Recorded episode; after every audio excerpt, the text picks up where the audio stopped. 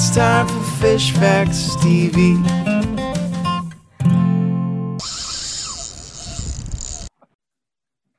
Welcome to Fish Casting, the fishing podcast. I'm your host, Tanner of Fish Facts TV. Um, we did an interview today. We ran a little long, so we didn't get to do our intro and conclusion. Um, so just going to take it in right here. Tim is on the regular video, just not in the intro. We got Luke Avgard, um, world record holder and uh, life list fisherman, just awesome multi-species angler. Um, you know, our first interview in a while, and he gets us a lot of really good information. Um, so I will let you see that awesome interview. Joy. All right, guys, this is our interview. We have uh, Luke Avgard. I don't know if it's Avgard or Ovgard, but I'll, I'll let you uh, give a little introduction of yourself and uh, why we got you on here. Sounds great, man. I appreciate you having me. So it's Luke Avgard. The way I always tell my students is that it's like a protector of avocados, an Avgard. So I don't know if that'll help help you stick it, but whatever the case may be, that's fine. Um, I am a high school teacher. That's my day job. I teach high school business classes, but I am a really passionate angler. I love to fish. Basically, if I'm not at work, I am out there fishing. So fix my camera here just so you all can, can actually see my face and not the ceiling. And uh, what I love to do most is fish. So I know I mentioned before in the past, I talked to you, said that I'm a life list angler, but I don't have to be catching new species. Most of the time, I'm trout fishing. And so that's what I do most here in Oregon. And it doesn't have to be something new, it doesn't have to be exotic, but I think we're going to talk about some exotic fish today, right? Yeah, um, we were thinking we would start out with the exotics and then maybe finish up with the trouts if that works with you. Absolutely. Works great. All right. So first, can you just tell us a little bit about life listing and kind of about it as a hobby and what yeah. drew you to it? Absolutely. So life list fishing or species fishing or species hunting or what I like to call it my species quest is a fairly new and fairly novel idea where it built off of bird watching and the effective idea of the life list where in bird watching you know you go out you see a bird you're like all right i got that one you check it off your list and you keep a running tally and it's somewhat competitive. And fishing sort of grew out of that, except the difference is we don't just want to see the fish, we want to go out and want to catch the fish. And so there are some subsets within fishing life listing, but the vast majority of folks who do it, it's all about catching a fish on hook and line and going out and catching as many species as you can. And so it's been something that I've fairly recently gotten into, even though I was always a multi species guy, I just loved to fish. And so I would go out and catch anything I could but now it's much more intentional, much more targeted. And so instead of just going out and hoping something bites, you're hoping very, very specific fish that you haven't caught before bite. Yeah, that, that's pretty interesting. I'll, I'll hop in here. Um, you know, you mentioned being out on the West Coast um, and this life listing or, or species quest. Yeah. Does it matter whether you use um, fly rod or spinning tackle, or, or, what is the tackle base, or, or is there yeah. really no limits as long as you're using a fishing rod of any style or, design? Yeah, so everyone's different. Um, there's a couple guys who do fly only. There's a couple guys who do spin fishing only, and it's one of the beautiful things about it is there's so many different variations that you can almost set your own rules. You know, it's not a, a formalized sport. Generally, people agree that you know it should be caught on a hook shouldn't be snagged. But that's pretty much it. In fact, some of the applications don't even require a rod. Some folks will go out and you know they'll use a hand line or they'll use a, a Tenkara rod, something that doesn't require a reel at all. And so the beauty of it is in its variety. You can catch a fish any way you can imagine, and it's all going to count towards that life list. All right, that's uh, that's really awesome. I know we have one specific life list we want to save for a little bit. But can you just tell me about uh, some of the coolest stuff you've caught? Maybe a highlight of four or five species, or maybe sure. stuff you could recommend to uh, some of our listeners? Oh man, um, kind of tough, but I, I, would honestly say one of the species that really gets overlooked. It's more a, a group of species would be suckers. So in your backyard, you probably almost anywhere in the United States and Canada have a couple suckers. Um, whether they're fish that have sucker in their common name, or it's more red horse or buffalo, these are fish that you can catch almost year round.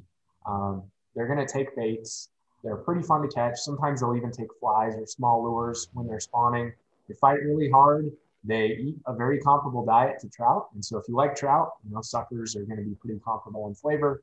And so that's one that gets really overlooked. And uh, there are dozens of species all across the United States and Canada and even down into parts of Mexico. So if you're a North American angler who likes to fish, this is a really accessible way to get into life listing um, that you probably don't need to completely reinvent the wheel to do. Just go out, use a lightweight slip sinker, uh, a leader, and float a worm, and you're probably going to catch some sort of sucker if you're at it long enough. Some other ones that I really like, geez, uh, I think micros, micro fishing is another piece of the life listing community that's really risen to popularity in recent years. And that's basically just using really tiny hooks and really tiny bait to catch really tiny fish on purpose. And it's it's really foreign to a lot of people because they're used to the idea of going out catching the biggest fish and you know you're here trying to catch fish sometimes that are shorter than your thumb. And so one another group of species that I really really love would be marine sculpins, so um, saltwater sculpins that you're catching in tide pools. So a lot of people have done the tide pool thing, but going out there with a tiny hook, tiny piece of bait, and trying to convince these fish to bite. That's another really enjoyable uh, group of species that you can chase and I've caught a lot of over the years. They're more common on the west coast, but there are some east coast marine sculpins as well. You can catch them day or night, although going out with a headlamp and a tide pool at night, I don't know, it's pretty awesome. So I tend to do that a lot. Uh, geez, another species that I really, really like, another species group at least, would be sharks. I think I mentioned before, love shark fishing. It's probably my favorite type of fishing out there. And there are just so many sharks. They're, they're circumglobal, so hot seas, warm seas, doesn't matter where you are. If you flow out, uh, if you throw out a live bait, you are probably going to catch a shark if you're at it long enough. And, you know, there's just something about a fish that can not only bite back and, and hurt you, but a fish that could kill you just as easily as you could kill it. Maybe I'm an adrenaline junkie. I kind of like that. Um, feels like the, the stakes are a little bit more equal because either party could lose, me or the fish. And not only that, they fight really hard. They're fun to catch. And one one fish in Florida I think that's really underrated actually is the is the nurse shark. So to choose a specific species, you get a a grunt or a snapper, you know, whatever the mi- minimum legal size is for snapper, uh, or a grunt up to about 14 inches long, floated out there on a seven knot circle or a nine knot circle, you're eventually going to catch a nurse shark. And it's really fun. They're pretty safe as far as sharks go, so they're a good way to get into shark fishing. Even if they bite you, you know, you're not going to lose a hand. You're just going to be bloodied up a little bit. It's like rubbing your hand on sandpaper. And so they're fun, they're strong, not dangerous, almost everywhere in Florida. And that's a really awesome species that I think doesn't get enough credit. Let's see, you said four or five. So another one that I really, really, really like to fish for that is uh, a little bit more localized, also in Florida, would be tarpon, but not like the big tarpon you're thinking of. I, I really like chasing small tarpon on trout gear. So the same stuff I'm using to catch trout or bass, go out, throw a Rapala or a swim bait, and you know we're talking tarpon under 20 pounds, but go out into one of these freshwater streams or a backwater lagoon, fish some mangroves. I really, really love tarpon fishing. I've hooked about 20 times more than I've landed doing it this way, but something that I absolutely love. Um, see here. One other fish that I really, really like catching that I caught recently for the first time um, was a moray eel. So I went to Hawaii earlier this year, and for the first time I fished for moray eels, and I don't know. There's just something about these fish. Again, they can mess you up. I got bit by one, and thank God I had a glove on because it was just completely tore up my hands. These are fish that are maybe only one or two pounds, but they're so strong that they're going to break 60, 70, 80 pound line without any issues just by backing into their hole and breaking it off in the rocks. So eels are another one that's, that's really fun. I, it's a weird species that you probably wouldn't fish for on purpose unless you're a life lister but these are fish that get really big, fight really hard, and I don't know. There's just something about a fish that can hurt you that kind of makes it appealing to me. Yeah, Luke, I totally agree with the uh, the tarpon aspect. Um, yeah. small tarpon on light gear. Uh, you know, if you listen to this program at all, you hear us talking about light tackle all the time. Um, I would much rather prefer those juvenile tarpon in the backwater to any yeah. of those big ones where, where you're fishing in the passes or whatever. That's that is just a lot of fun. Um, it's it's kind of funny where you know you mentioned the micro fishing and then mentioned sharks and tarpon. Yeah. Um, with, with those micros, are are you sight casting for them, or how are you even doing that? Because that's just so foreign to me. You know, we don't Yeah. really have like I've never even seen any of that besides you know fishing for like really small freshwater fish or trying to catch bait, but it just seems like just way out there. It totally is. And I think that's the aspect of life list fishing that is just the craziest to most people, especially people who already fish. Because the idea of going out and catching a sucker or an eel, you know, most anglers eventually are going to run across those anyway. But the idea of intentionally catching stuff so small, there's no way you would ever eat it. And in most cases, stuff that's so small you wouldn't even use it as bait. That's that's really foreign to people. But they're almost everywhere. And I think that's one of the biggest appeals of microfishing is every water in the US, freshwater, saltwater, lakes, ponds, the ocean, they all have micros. They're really easy to catch. And since there's not much of a fishery for them, these are fish that by and large have never seen a hook before. And so you don't need a lot of skill. Well, for most most micros, some of them are very specialized and very difficult. But most of the time, if you live near uh, a sculpin or a blenny or a goby, these are fish that are really easy to catch. They're aggressive. They're little tiny predators. And so, yeah, you're usually sight fishing night or day. Most of the time, if you take a headlamp out wherever you are, that's my favorite way to microfish. It's a lot more effective for most species, although there are some that only bite during the day. But you're typically sight fishing these fish with uh, a piece of bait smaller than a booger, you know, and that's that's what they're biting. That that's yeah, that's pretty wild. Maybe I'll maybe I'll have to give it a shot. yeah, and I mean, one of the cool things about it is it lets you see what's in the water. So for me as a trout angler, I didn't know. I, I mean, I knew generally what species were around, but when a fish is this big, it's really difficult to know oh my gosh, what type of chub is that? But then you reel it in, you catch it, you're like, okay, well, now I can tailor my baits a little bit more to exactly what's present here where I'm trout fishing today, or where I'm bass fishing, or walleye fishing, or tarpon, or whatever you're after. So I think all in all, microfishing will make you a better angler, if in no other way than bait selection. So when you go microfishing, what size hooks do you use? I've kind of dabbled myself yeah the, the, mini fishing you know when i lived in american samoa you know targeting when it was when the weather was bad um, i would just go fish right off my dock and there wasn't yeah. big fish it was more small trigger fish snappers and groupers like right. how micro are we talking here so there's a little bit of debate and i think in recent years people have started to expand what microfishing was but the original idea of microfishing comes from japan it was where a group of anglers who lived in an area where they didn't have bigger fish like trout and bass that they could readily fish for, like they did in other parts of Japan, decided, hey, I still want to fish. I want to come up with something sporting. And so they targeted this little tiny fish called a bitterling. If you Google them, they are rarely bigger than you know your dime store goldfish that's going to be dead in a year. And the Japanese bitterling was the original micro fish. It was what people went after. Um, the idea was you're trying to catch the smallest fish instead of catching the largest fish. And so the goal was they would take a quarter or a different coin. Um, obviously, it was Japan, so some sort of yen coin that was a measuring tool. And the idea was to keep it as small as possible and put your fish entirely within the bounds of the smallest denomination of coin that you could find.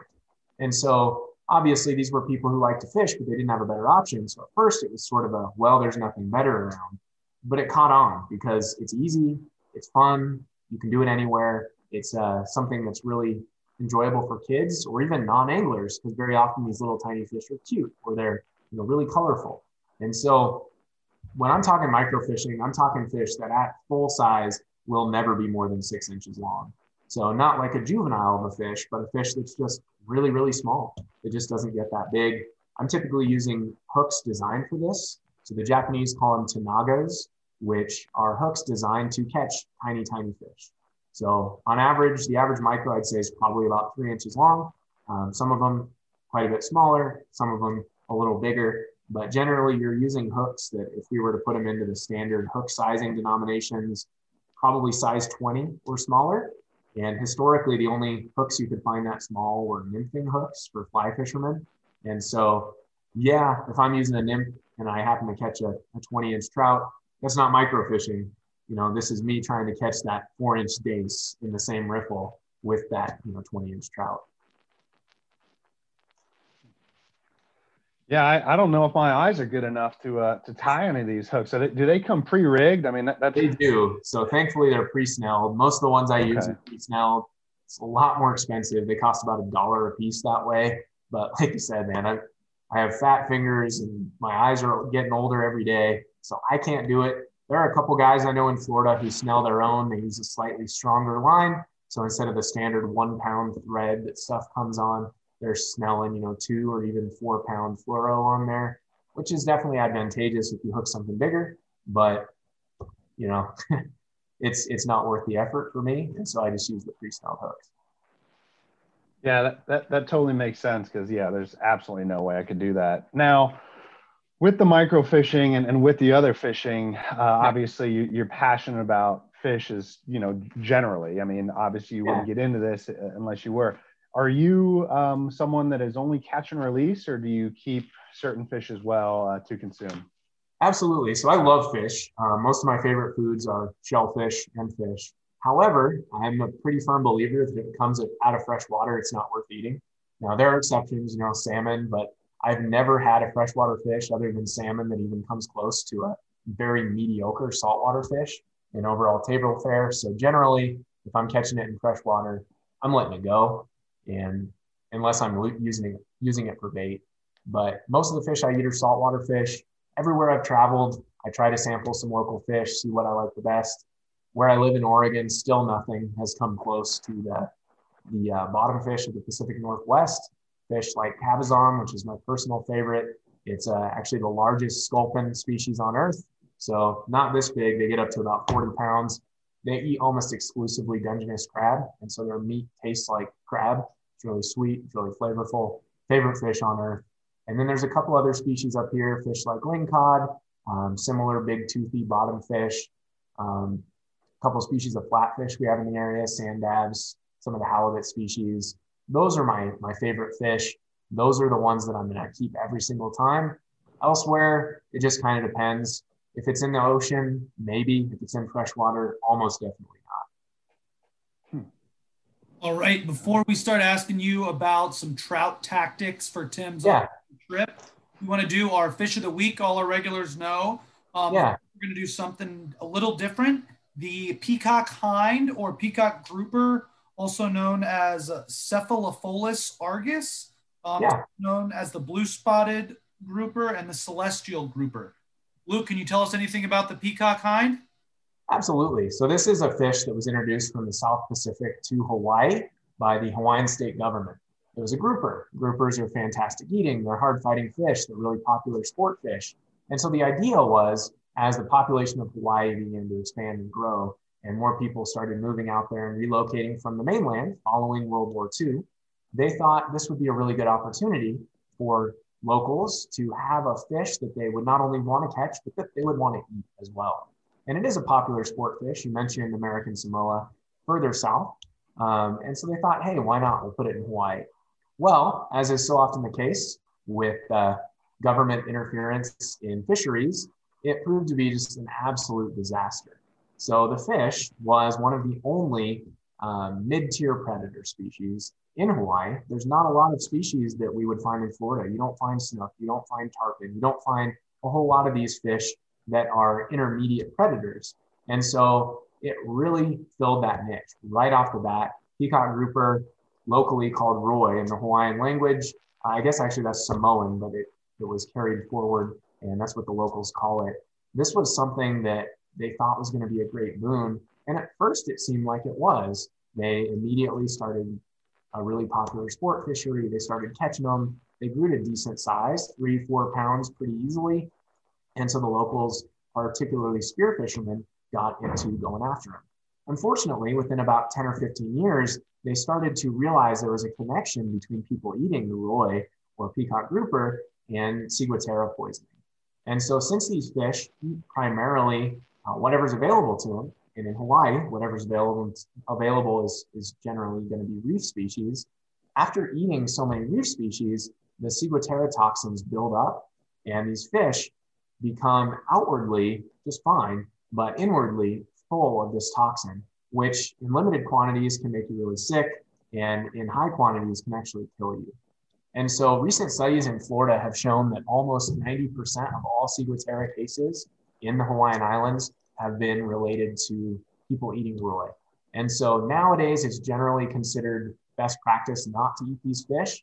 However, since they're invasive now, since they don't really serve a, a purpose for locals to consume, the government has taken a completely different course. And for about 15 or 20 years, it's been kill them on sight, but leave them.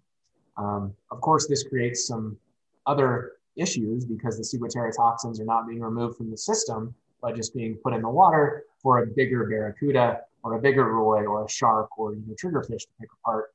And so it stays in the environment. So best practice now is generally believed that you should take the fish out and you should bury it because then those toxins dissipate in the earth.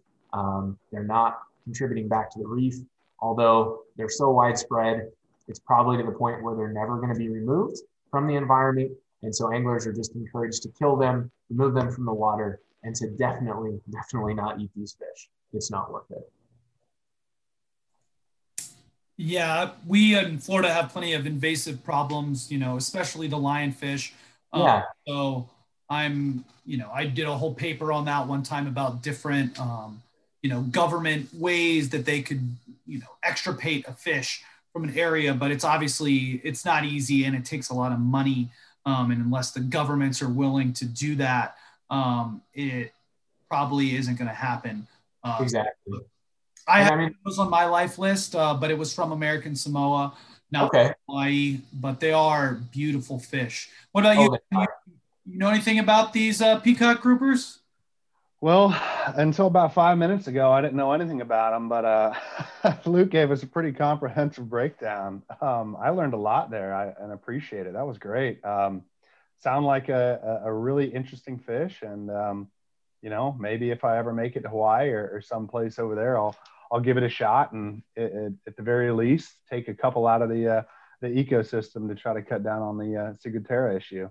Yeah, it's I mean it's it's all we can do, and I think sort of Tanner, as you alluded to, they're probably not going to get rid of them without an absurd amount of money. But one of the things that that anglers and the government can do is, is just create that informational awareness. At the very least, make sure people aren't eating them. We don't want any more people to die because it's a very avoidable problem.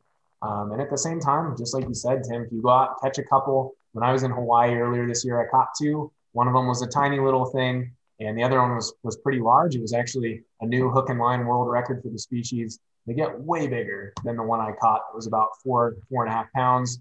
They spear them up to about 10 pounds, but they get smart. And after a certain size, they just sort of figure out, you know what, I probably shouldn't bite this hook. So, one more side note if you do catch one, just make sure you don't lip them. They are uh, very, very toothy and much more so than the, the grouper species you'd find in Florida. So, be very careful if you if you land one. Probably not in your best interest, interest, excuse me, to lip that fish. Uh, that, that's good advice. I, I, like how you just nonchalantly said, "Oh yeah, it's a it's a world record," not without without really playing it up. That was a uh, pretty smooth. It, uh, that, that's wild. I think I would be tooting my own horn a little bit. I appreciate it, man. Well, that's one of the upsides of life list fishing. You're catching fish very often that really no one else wants to catch. And if any fish is capable of attaining a pound, it can be an IGFA world record. And so everyone knows what all the sailfish records are, and the snook, and the tarpon, and the permit because everyone's out there fishing for them, but no one's fishing for these weird fish. So one upside of, of life list fishing, probably going to catch a world record at some point and, uh, you know, get a little bit of bragging rights out of it in the process. Well, I think you may have convinced me. I'm going to try to find some of these size 20 hooks or, yeah, you know what I mean? I don't know. I, I, I, the whole thing with the micros and and all that. I know I've mentioned it. It's just very foreign. So I, yeah. I, can't imagine there's a lot of people doing it where I'm at. So maybe, uh, maybe I can bring that to, to this, Absolutely. this area. Yeah. It's a lot of fun. And if you like to fish, the other great thing about micro fishing is it's not tied to a season. There's no regulations really. So, you know, if it's a bad day, conditions aren't right to go what you really want to go chase what you really want to, grab your micro rod, go still have a fun day on the water, catch a ton of fish, and you know tell all your friends about it afterwards they just might be interested if they don't make fun of you for it all right we don't want to hold you too long but we still want to get a little bit of trout talk in Yeah. Tim, you want to start asking some trout tactics since you're going to be up in uh, Luke's neck of the woods in a couple months? Yeah, um, I, have never been up that way. Um, I've never been to any any you know out out west to California or, or, or anything, um, Oregon, any of those places. Yeah. Um, I'm going to be in Pacific City in Oregon. I don't know how familiar you are with with that area um, yeah. in early June. So something that what I, would like to do is get on, you know, really as many species as possible. Um, I'm sure. probably going to look into doing, you know, potentially a charter or something, just because I I'm only bringing out one small rod, but um, anything you can tell me about if you know the area, I'm kind of putting you on the spot, or any tips, tricks, just in general, could be freshwater, saltwater. I kind of yeah. have a, an open schedule. We want to do some hiking, want to do some fishing. So um, just really anything you can tell me. Absolutely. Um, so I've been to all the Oregon coast. I'm looking up exactly where it is right now because I've never fished in Pacific City. But okay, good to know. So it's it's very close to both Tillamook and Lincoln City, both of which I fished a lot. Um, first of all, spend some time in Tillamook. You know, Oregon's a foodie state, not about fishing, but some of the best food, some of the best coffee, some of the best beer you've ever had. Take some time, go into Tillamook. It is the largest producer of cheese in North America. So if you like cheese, go tour the factory. It's pretty cool. But while you're over there, there's a ton of different options. Um, you said you're going to be there what time of year again? Uh, early June. Early June. Okay. So there might be some salmon available to you in the in the nearby rivers. It's right next to the Neskowin River. Um, there are five rivers that feed the Tillamook Bay, a little bit to the north. And so there's tons of options. If you want to do salmon fishing, my advice, get a charter, go out on the ocean and troll. Um, unfortunately, your craziest day you've ever seen, you know, on, on one of the jetties in Florida, it has nothing on opening day of a North Coast salmon river. You'll find people every 10 feet for miles. And so it's a zoo. I, I hate it. I've done it a couple times. I don't fish salmon in freshwater anymore because of it. But if you take a charter, go out on the ocean, you control for them. It's if not quite as you know enjoyable. You're not fighting them on a light rod, but you're way more likely to catch a few, and it's a lot of fun. You can also look into rockfish salmon combo trips. So um, rockfish are the big the big fish in Oregon saltwater. Uh, black rockfish are about 80% of our recreational catch and something like 60% of the commercial catch. So basically, they look like a bass. They look functionally like a largemouth bass. They're just a little bit darker and they taste really good. So you can use anything you would use for a bass. Most common methods are jigging um, in deep water with swim baits or big lead head jigs. They'll also take cut bait. They'll also take um, smaller curly tail grubs or tube jigs. At night, you can fish off the jetties with pretty much anything you would use for bass. Caught them on top waters. I've caught them on flies. I've caught them on rapalas, you know, jerk baits, anything. They're really, really forgiving fish You can catch them day or night. And that would be, you know, if you're just kind of a guy who's never fished the West Coast, a really good way to get your feet wet. Just, I'm saying that figuratively, don't actually get your feet wet. It's really easy to fall off the jetties at night. I've done it before, I have friends who've done it. So just wear a headlamp and uh, that'll keep you from taking a spill. Um, rockfish are a really great opportunity.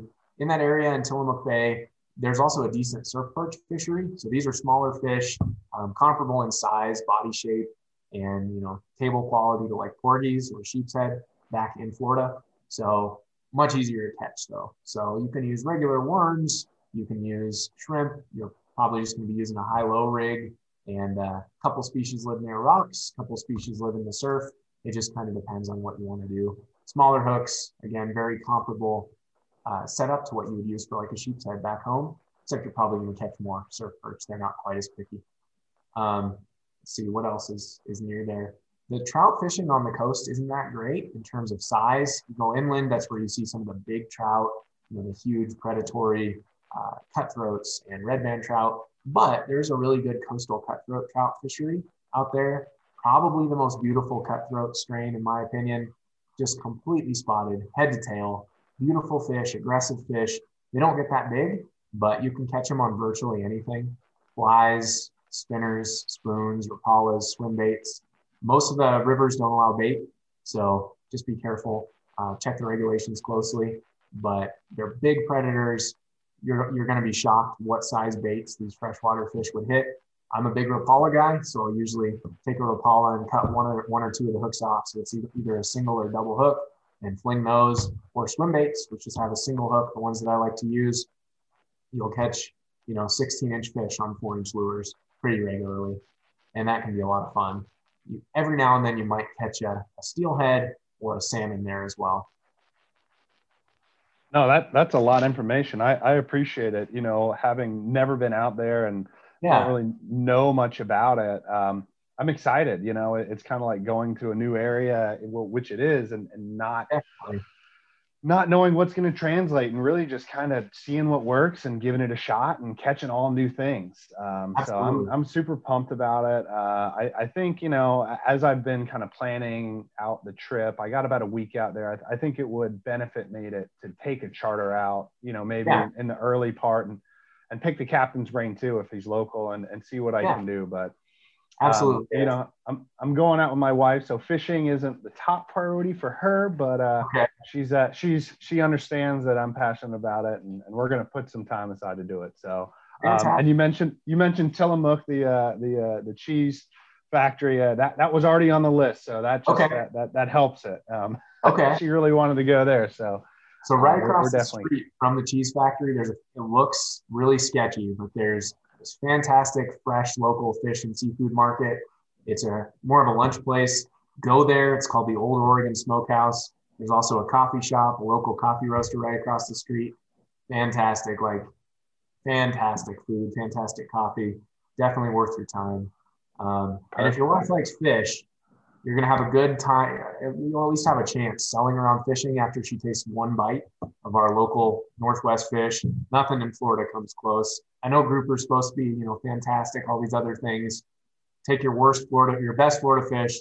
It's like a very mediocre rockfish cut in Oregon. And uh, then you got Cabezon and lingcod, which are on their own level anyway. So Wow, that, that sounds great. I, I, appreciate all the advice and not just with fishing, but with some local fare. So appreciate it. Absolutely, it. man. Yeah, definitely. Yeah, you're you're setting the bar pretty high. Maybe uh, I'll have to come check it out there myself. Um, yeah. Running a little long. Let's try to get in one more question. Then I want to give you time to either ask questions of us or talk sure. your social media. We, we got five minutes left on the Zoom clock. Um, Perfect. So our our hard stop. Uh, okay. So fishing in Oregon, I just want to get a, some tactics on either the the river trout or the river salmon about like what types of flies you like to use. You mentioned rapalas, um, okay. but what about for those of us who are more interested in fly fishing? Um, yeah. What patterns or what types of flies do you like to use? Absolutely. So a lot of guys would disagree with me here, but I'm a big believer that the exact lure, the exact fly doesn't matter. It's just about getting the, the rough right shape and size. And so when I'm fly fishing, and I do fly fish quite a bit, I mostly use streamers. So a lot of people get trained on the idea that these hatchery trout sort of ruined American fish trout fishing with that idea that you know they're going to take dry flies all day long. That's just not the case. Most rainbow trout, they're native to the Northwest. What wild native rainbow trout eat is smaller fish. And so if you're trying to catch these big native rainbows or bull trout or lake trout, they're eating other fish. So you should be simulating those. And I typically use an articulated streamer, about four to six inches long. I have half a dozen different color patterns I like. Pretty much anything will work. The key is just making sure that it's big enough. So for most of our trout, these are big fish. Three to five to six inch streamer is going to work for most of the rainbows. If you decide to chase bulls, in the Metolius, which is another really cool opportunity. Bigger, bigger still, six to 12 inch lures. Um, streamers, you know, like pike and muskie streamers, that's what we use for the for the bull trout there. So tr- treat it like a lure in the water, fish it just like you would fish a lure. You don't really have to worry too much about drifting or patterns. You want it to look like a minnow in the water or just look like a small sucker or a juvenile trout because that's what the bigger fish are eating. All right, Tim, you got anything else? Uh, no, I, I, know we're tight on time. I wanted to give Luke a, a, chance if he had any questions for us or anything like that. Yeah, absolutely. So I'm going to be coming to Florida again this summer. I do a big road trip every year. And if I am trying to plan a trip in the summer, I've never taken a boat out of Florida. What's a boat that you guys would recommend that's going to be a pretty high volume um, species load and it's going to catch me a bunch of fish. Um, I'll hop in. Um, just as far as you're talking about a charter, like a head boat, like a like yeah, a party boat like or, or, a rental, or an area that you'd recommend that's fairly diverse. Where's where's going to be a good place for me to go out and catch, you know, five, four or five new species on a charter boat? Ooh, um, I know you spent some time in the Keys. Um, yeah. I don't know, just not knowing what you're really targeting. That that one's kind of tough because I, I could recommend some, you know, like offshore stuff, um, but sure. maybe you're looking for more, you know, Almaco jacks and amberjacks, where I'm thinking groupers and snappers. Do you kind of have anything okay. in mind? I've caught I've virtually none of those, so any anything you'd recommend would be a good starting point for me. Yeah, I, yeah. Any of the head boat head boats out of Miami, Fort Lauderdale are good. So you can get. Um, I would recommend the longer days. Um, some of them, if you do the half day trips, you're not going to get the the more interesting varieties. You know, if you get the full day trips, you're going to get out a little deeper.